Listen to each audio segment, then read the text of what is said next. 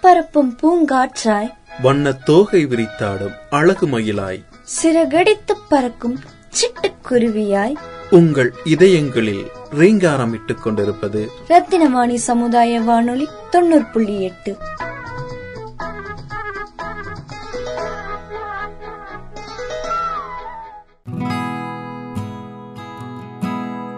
அன்பிற்கினிய நேர்கள் அனைவருக்கும் வணக்கம். நான் உங்கள் சிநேகிதன் மகேந்திரன். துயரங்கள் நம்மை சூழ்ந்திருந்தாலும் நம்மிடமிருந்து வெளிவரும் ஒரு சிறு புன்னகை நம்மை மட்டுமின்றி நம் சூழ்ந்திருப்பவரையும் மகிழச் செய்யும். மேலும் புத்துணர்வுடன் நமது பணிகளை செய்ய இந்த புன்னகை தூண்டுகோலாகிறது. மென்மையான சிரிப்பின் மூலம் நாம் மேன்மையான வாழ்வை அடையலாம் என்று மருத்துவர்களும் ஆராய்ச்சியாளர்களும் தெரிவிக்கின்றனர்.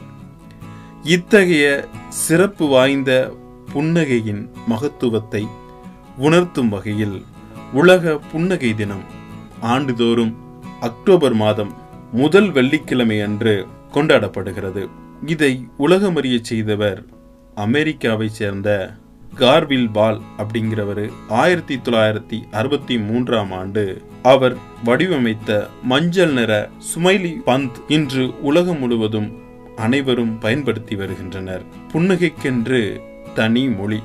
வணிக ரீதியாக வாடிக்கையாளர்களை உற்சாகப்படுத்துவதும் மற்றும் நல்லெண்ண தொடர்புகளை ஊக்குவிக்கும் வகையில் உருவாக்கப்பட்ட இந்த சுமைலி வடிவம் அனைத்து மக்களின் அன்பான எண்ணங்களை பகிர்வதில் முக்கியத்துவம் அளித்து வருது.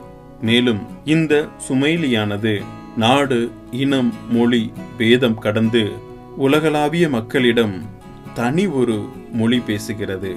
ஒரு மனிதன் புன்னகை செய்வதன் மூலம் இரத்த அழுத்தம் மன அழுத்தம் குறைவதோடு நோய் எதிர்ப்பு சக்தியும் ஆயுட்காலமும் அதிகரிக்கிறது. குழந்தைகள் ஒரு நாளைக்கு நானூறு முறை புன்னகை செய்கின்றனர். மகிழ்ச்சியான பெரியவர்கள் நாற்பது முதல் ஐம்பது முறை புன்னகை செய்கிறார்கள் என்று ஆராய்ச்சியாளர்கள் தெரிவிக்கின்றனர்.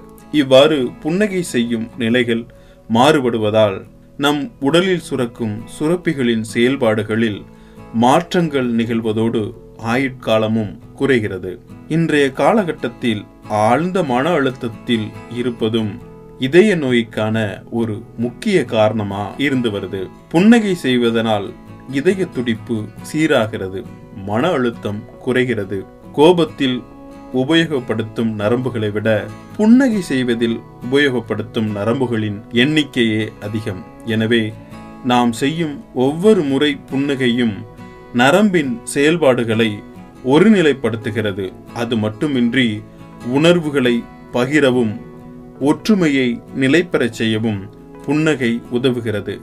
இத்தகைய முக்கியத்துவம் வாய்ந்த புன்னகையின் சிறப்பை உலக மக்கள் அனைவரும் அறிந்து பயன்பெறும் வகையில் ஆயிரத்தி தொள்ளாயிரத்தி தொண்ணூத்தி ஒன்பதாம் ஆண்டு முதல் ஒவ்வொரு ஆண்டும் அக்டோபர் மாதம் முதல் வெள்ளிக்கிழமை அன்று புன்னகை தினம் கொண்டாடப்பட்டு வருது. இன்றைய அவசரமான உலகில் நாம் சிரிப்பதை மறந்து ஓடிக்கொண்டிருக்கிறோம். மனநிலையையும் உடல்நிலையையும் ஒழுங்குபடுத்தும் புன்னகையை நாம் புன்னகைத்து மகிழ்வோடு புன்னகையை கொண்டாடுவோம்.